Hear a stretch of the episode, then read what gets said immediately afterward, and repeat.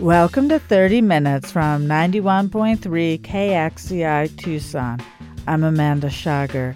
This week, we are proud to feature a session from the 2019 Festival of Books curated by Pima County Public Library's Nuestras Raíces program.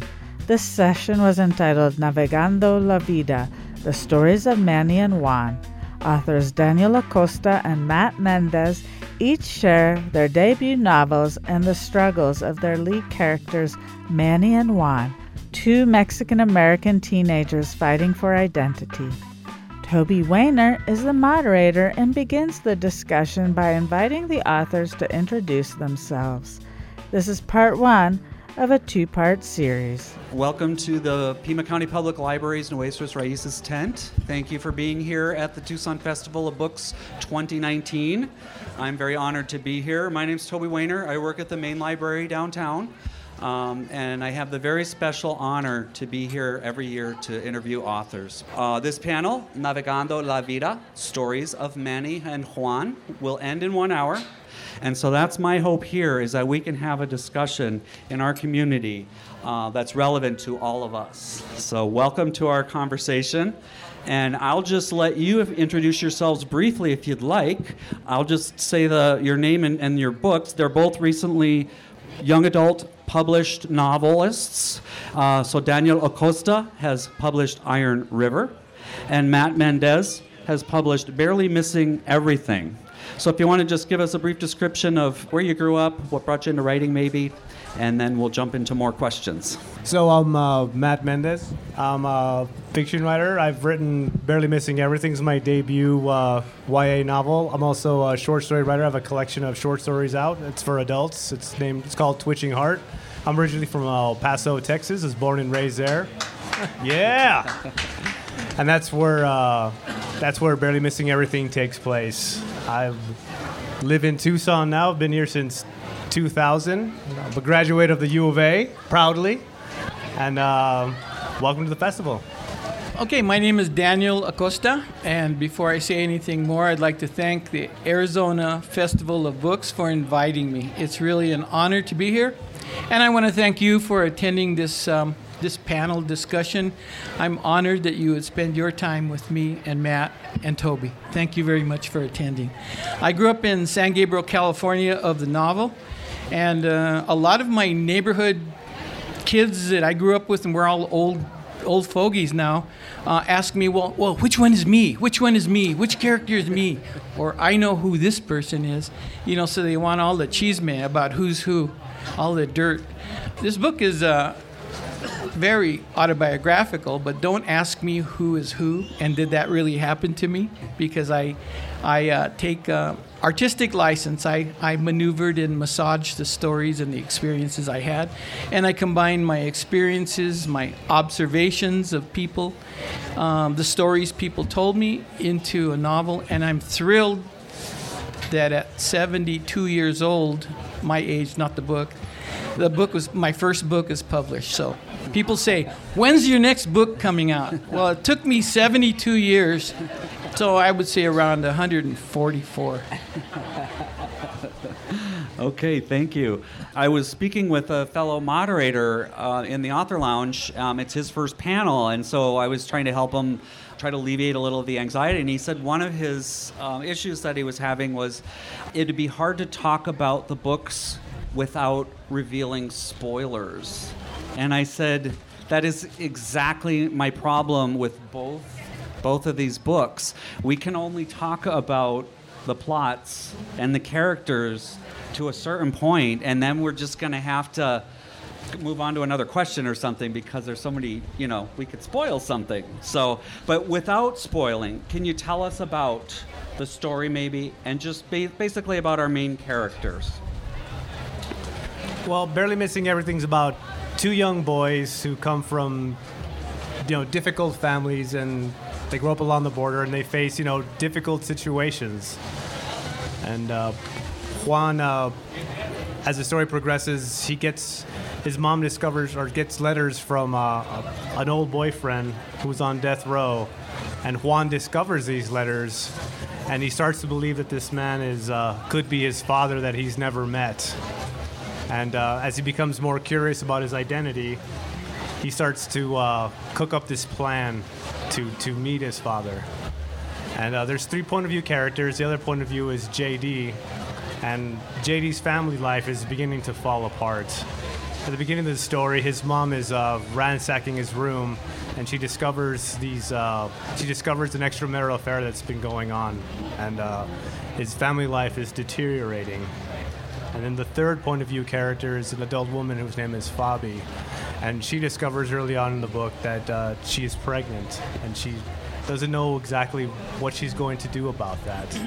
And all three of these stories kind of interweave together, and it comes to a climactic ending. Iron River has uh, three points that it rotates around, three axes. Uh, the first one is uh, Manny Man on Fire Maldonado. His nickname is Man on Fire because he has a he's a red-headed kid, flaming red hair. He's got a purple birthmark that goes across his face and onto his shoulder. And his friends said he looked like a man on fire, so that nickname stuck. He's the protagonist, the main character, and the narrator of this book. So, without trying to sound arrogant, I like to think of this book as a kind of a cross between Huckleberry Finn and To Kill a Mockingbird. Um, even though it's told by a child, kind of like Huckleberry Finn, it's not a children's book. It's a book for people who can look back to being 12 years old and remembering how powerless you were in the world of grown ups. And things happen, and people would make you keep, keep, secrets and entrust things to you and expect things of you. And you didn't know why, and nobody would explain it to you. And yet you were expected to navigate the 12th year of your life without crashing and burning. So this book revolves around um, three incidents. Uh, one incident is Manny and his three friends throwing fruit at hobos. In th- the book is set in San Gabriel, California, which is a suburb, a working class suburb of Los Angeles, 10 miles east, um, right on the Southern Pacific Railroad tracks. So the boys live right on, almost on the tracks, literally, and um, they pick fruit from uh, one mother's uh, orchard and throw the fruit at the at the train. And when they realize they had to clean up, they go to uh, pick up the fruit and they find the body of a hobo dead on the right of way next to the tracks. The police are called, and who should show up but the racist cop that they have been warned to stay away from because this guy picks on the Mexican people who live in this neighborhood. The guy is uh, incredibly brutal, and throughout the course of the book, his brutality increases in intensity until finally a tragedy occurs at his hands, and Manny, Man on Fire, is the only witness. So he has to decide whether to testify against this racist cop and risk the consequences from the police department or even the cop if he walks, or step away, let somebody else deal with it, and let justice wait one more day. So that's his dilemma. The second thing that happens in the story is Manny's junkie uncle comes home from prison on parole. His dad says, Stay away from him, from Rudy. He's bad news. He's bringing shame to the family. Stay away from him. Well, Manny has only met Rudy once when Manny was five years old. So he wants to know who is this man that looks so much like my dad? Except, uh, and, and what happened to him that he would turn left so badly or whatever, go derail? His life would turn out so bad. He's dying to know about his Uncle Rudy, but uh, he's been prohibited from, from doing that. And the third event is the death, the murder of a black teenager. So this isn't, uh, you know, I'm not giving away the whole story, but um, it's the cop who murdered, brutally beats to death a black teenager at the abandoned train station. So the Iron River, the railroad, plays a big part in my novel. Thank you. Excellent. Okay, thank you. You're listening to authors Daniel Acosta and Matt Mendez and moderator Toby Weiner in a session entitled Navegando la Vida The Stories of Manny and Juan from the 2019 Festival of Books, curated by Pima County Public Library's Nuestras Raíces program on 30 Minutes from 91.3 KXCI Tucson. Now, they're both novels, they're both fiction, um, and you mentioned that some of it's semi autobiographical, maybe, you know, with our artistic freedom. But I, as a library staff, I love to ask about research. Do you use your libraries to do research? Even though it's fiction, I know sometimes there's a lot of research involved. Did either of your books involve a lot of research? And can you tell us about that process? Do you physically go to your library? Do you just search online? Do you use your library card for all your databases? Or do you do hands on? these are cities that you grew up in, but what kind of, you know, were, was there research involved? Uh, for me, there was a lot of research involved, and actually, uh, I wrote a majority of uh, Barely Missing Everything inside a library. Mm. So it's one of the writing spaces that uh, I like to sit in when I'm when I'm writing. To be surrounded by the books and the library and just the the community that's inside a library to me, I find really relaxing when I'm writing. So, your uh, Lauren, one of the librarians, the reason I gave her the advanced reader copy is because that's the Mission Library is where I wrote a big part of uh, Barely Missing Everything. So that place is really important to me. As far as research goes. Uh, the criminal justice system is a big part of uh, barely missing everything, how it works, how it can be unfair to Latinos, and uh, while it's not a not a book about the criminal justice system per se, how it how it affects Latinos, how uh, unfair sentencing, like in, in uh, Daniel's book, the the big mean cop who's in there that's also a large part of uh, what happens in Barely Missing Everything. And I feel our two books are actually in conversation with each other if you've read them mm-hmm. both. The situations that are affecting the, the characters in in his book in the in the 50s are very much happening to the characters in Barely Missing Everything in you know 2019. Day, yeah. Right. So. Uh, I did a, a, lot of research about you know the the death penalty, the criminal justice system, and I used a lot of I read different books. I read David Dow's autobiography of uh, of an execution. I got online. I searched the Texas Department of Justice website and. And uh, a big part of the book is Mando's letters, and he's this character who's who's uh, who's off off the off the page, so to speak. He uh, is writing letters from death row, and he's communicating with his ex-girlfriend, who is a point of view character, and he hasn't seen her since he committed this crime when he was a teenager, and he was in love with Fabi, and he committed this this heinous act and his execution date is coming and he's writing these letters back to her wanting to reconnect wanting her to visit him so he starts writing these letters and he's concerned about his last words and what his last words are going to be. And uh, if you look on the Texas Department of Justice websites, it's this huge database where they collect all sorts of information the crimes these men have committed, their statistics, like, you know, where they were born. Uh, the last date of their education, how far they went in school, where they're from, where their families are from, and it, they also uh, collect their last words. So the last thing they say is is written down and recorded, and it's just held there for posterity. So as he's writing these letters, he's worried about his what his last words are going to be. And to me, it was I sat there and I read tons of uh, these men's last words, and they're really the last words of people that are immortalized. So that's a, like a big theme of the book, and I did a lot of research in the library trying to trying to get these down because I wanted when I wrote this character, I wanted his last words to feel like a lot of these men's last words, and uh, a lot of them are are not hopeless, but they're thoughtful, and a lot of them are afraid and jumbled. And I wanted that that feeling to to be in the book. And then I also wanted to show kind of like the cruelty of that website and to show like the pattern of people who wind up on death row. How a lot of them don't have a lot of education, what demographics they come from, and kind of the cruelty of that system. I wanted that to kind of be a, a big part of the book and to show kind of the unfairness of that system and how people from marginalized communities are treated. Thank you. Thank you. Iron River has. I did some research on the internet on trains because um, uh, there's a, a, couple of scenes where, the, especially one scene where Manny is describing the various uh, box cars. Now we don't have box cars anymore. Although I must say, one day Linda and I, my wife Linda, raise your hand, Linda. Hi. We went to uh, Chino, California, and there's like a cemetery for boxcars there. They're lo- they're in a row, and they have some of them have a lot of graffiti on them. But we were surprised to see rows of boxcars, and that brought back a lot of memories. And uh, living across the street from the railroad tracks when I was Manny's age, um, it was fascinating to me to see all the cars, the colored, different colors of cars, and different train lines that were attached to just one train, an assortment. Now they have these um, containers and they all look kind of alike except for the graffiti on them.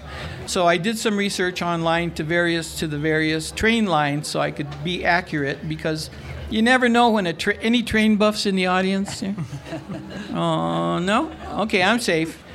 Uh, you never know when a train buff is going to read, and nothing spoils a story more than an inaccurate detail that tells the reader you don't know what you're talking about, and they generalize about the rest of the book. So you got to be careful.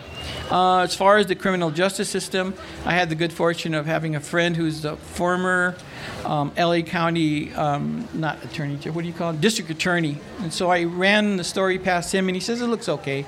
So that was enough for me. Uh, let's see what else about research. Oh, since there's no railroad people in here, I'll, I'll give you a, a an insider. At one point, the train stops in front of the house, in front of the on the tracks, in front of Manny and his best friend Danny's, uh, and uh, sits there for a while. This is day after. This is the fifth of July, the day after Fourth of July. So there's nothing to do, uh, and so they decide they want to look for duds, the firecrackers that haven't gone off on the street. The train stopped, and they say, let's look for um, flares. Let's see if the caboose is open. Um, I found out that in trainmen talk, a caboose is called a crummy, C R U M M Y. I don't know why it's called a crummy. Uh, I suppose uh, going inside they're pretty crummy inside, I suppose, but I don't think that's that's why. But um, that was a that was an interesting detail. So the boys get into the caboose. It's unlocked. One of these rare times. So they go in there and they're sneaking. They're looking around, opening and closing cupboards, and the train starts. And so they look at each other with big eyes and what are we going to do? So they go out to the back porch of the caboose, and by this time, the train is moving too fast and it's too high a jump from the steps to the to the gravel um, side of the of the railroad tracks. So they're on the train. So they go back to the caboose. They don't get off until the distance from here to Phoenix. The train finally stops at a railroad yard a couple hundred miles away. And uh, the railroad, one of the railroad men uh, finds him in the caboose, hauls him to the office, and dad, two dads, two tired dads, have to drive on uh, not on a freeway but on uh, surface streets from here to Phoenix to pick up their two boys. So you can imagine what those boys uh, met up with when the dads got there after a long day's work. All right, thank you. You're listening to authors Daniel Acosta and Matt Mendez and moderator Toby Weiner in a session entitled Navegando la Vida The Stories of Manny and Juan from the 2019 Festival of Books, curated by Pima County Public Library's Nuestras Raíces program on 30 Minutes from 91.3 KXCI Tucson. Now, Matt, you said you had previously published some short stories, but these are both of your first novels. But have you been writing your whole life? Um, did you write when you were a kid? Um, do you write for your kids, Daniel? Um, how much of writing has been in your life uh, since it began? No, I ended up in a creative writing class as a senior in high school, but only because I've been placed there for being a pretty delinquent student in another class. So it was completely by accident. Wow. So after being removed from a class from being, you know, a troublemaker, I ended up in this creative writing class with uh, Elroy, Bode, Elroy Bode, who was this really wonderful Texas writer who uh, passed away recently, sadly. But in his class, I kind of uh, I I took to writing really well and kind of shined in that class. And uh, me being kind of, you know, I guess thick, you would say, uh, when I left that class, I decided, like JD in the novel, that I was going to be a filmmaker. And uh, like JD, you know, I had no idea how to become a filmmaker. I didn't. There was no arts program in my school. I didn't know anybody else who was who knew how to be a filmmaker. So the reasonable thing to do seemed to be to join the Air Force to pay for film school. so I, I joined the Air Force and spent four years active duty, and then I got a job here with the Air Guard and came to the University of Arizona to, to do to do uh, media arts. And while I was in the media arts program, I minored in creative writing to kind of do screenwriting.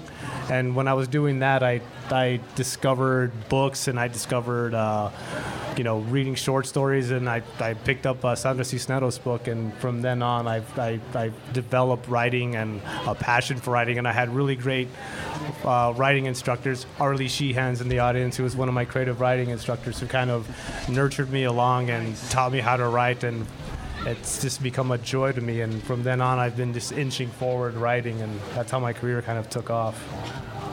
Fantastic. Before I talk to you about my writing career, um, I'll talk to you about my reading career. My mom told me that um, when I was uh, being potty trained, she'd stick a comic book in my hand. And so uh, now that I'm 73 years old, my wife tries to take the comic book away from my hand. No, no I. she still she'll say though I still spend too much time in the bathroom reading. Um, so I, I, I was reading at a really young age, and I had a cousin kind of like um, Manny's cousin Cruz, who just bullies the heck out of him. He's a teenager, and Manny's 12, and they share a room at Grandma's house, and the guy just nonstop bullies him. And so I had a kind of cousin like that, and and uh, he would quiz me and punch me if I got answers wrong. So just to stay alive, I'd have to read up on stuff, and so I, I became an avid reader. And it wasn't until my senior year of high school I wrote a short story, and my teacher said, "Wow, first time I'd ever written a short story." He says, "Ron, this is good. You have talent." Well, teachers out there, just tell your kids they have talent. You you'd never know. You just don't know what it feels like when somebody says, You can do this. So I started writing after that. When I, um, gra- when I graduated from the Army, after I was drafted and I got out of the Army, went back for my teaching credential and uh, became an English, te- English teacher.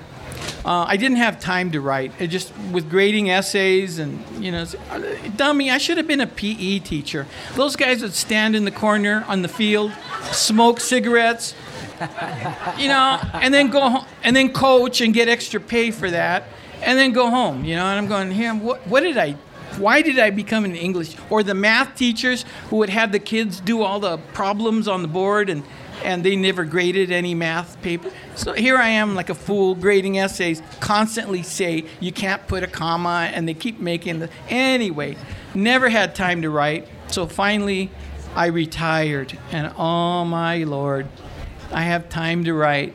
So I wrote the first four drafts of Iron River on my iPad with a Bluetooth keyboard in the kitchen from 6 a.m to 8:15 a.m. when Linda would come in and say, "Okay, shut it down," and that would be five days a week for four years. Uh, didn't work on Saturday and Sunday. So Sunday night, I'm like a drug addict. I got to get back to the keyboard. Nope, not till Monday morning, 6 a.m. So I'd start the coffee and start writing. Uh, I had a couple of. I don't. I'm not a prolific writer. I've had a couple of short stories published. Uh, mainly because uh, I don't like a lot of what I write. So finally, when I write something that I like, I send it out. And thank goodness somebody has liked it too. Especially thank you to the Byrds from Cinco Puntos Press who believed in my story. And so I'm grateful for that. So my writing career is just starting at 73. wow. So I often say on my panels as a moderator, it's sometimes hard because you feel like you got to think of all these great questions and fill the hour and everything. So I love to look at questions on a list of questions, and sometimes I run across fun questions to ask. And I thought this one was great. Is being a writer a gift or a curse? And I, would like to add: Is it a gift or a curse or both? Do you feel it's it's more on one end or the other? Uh, it's a job.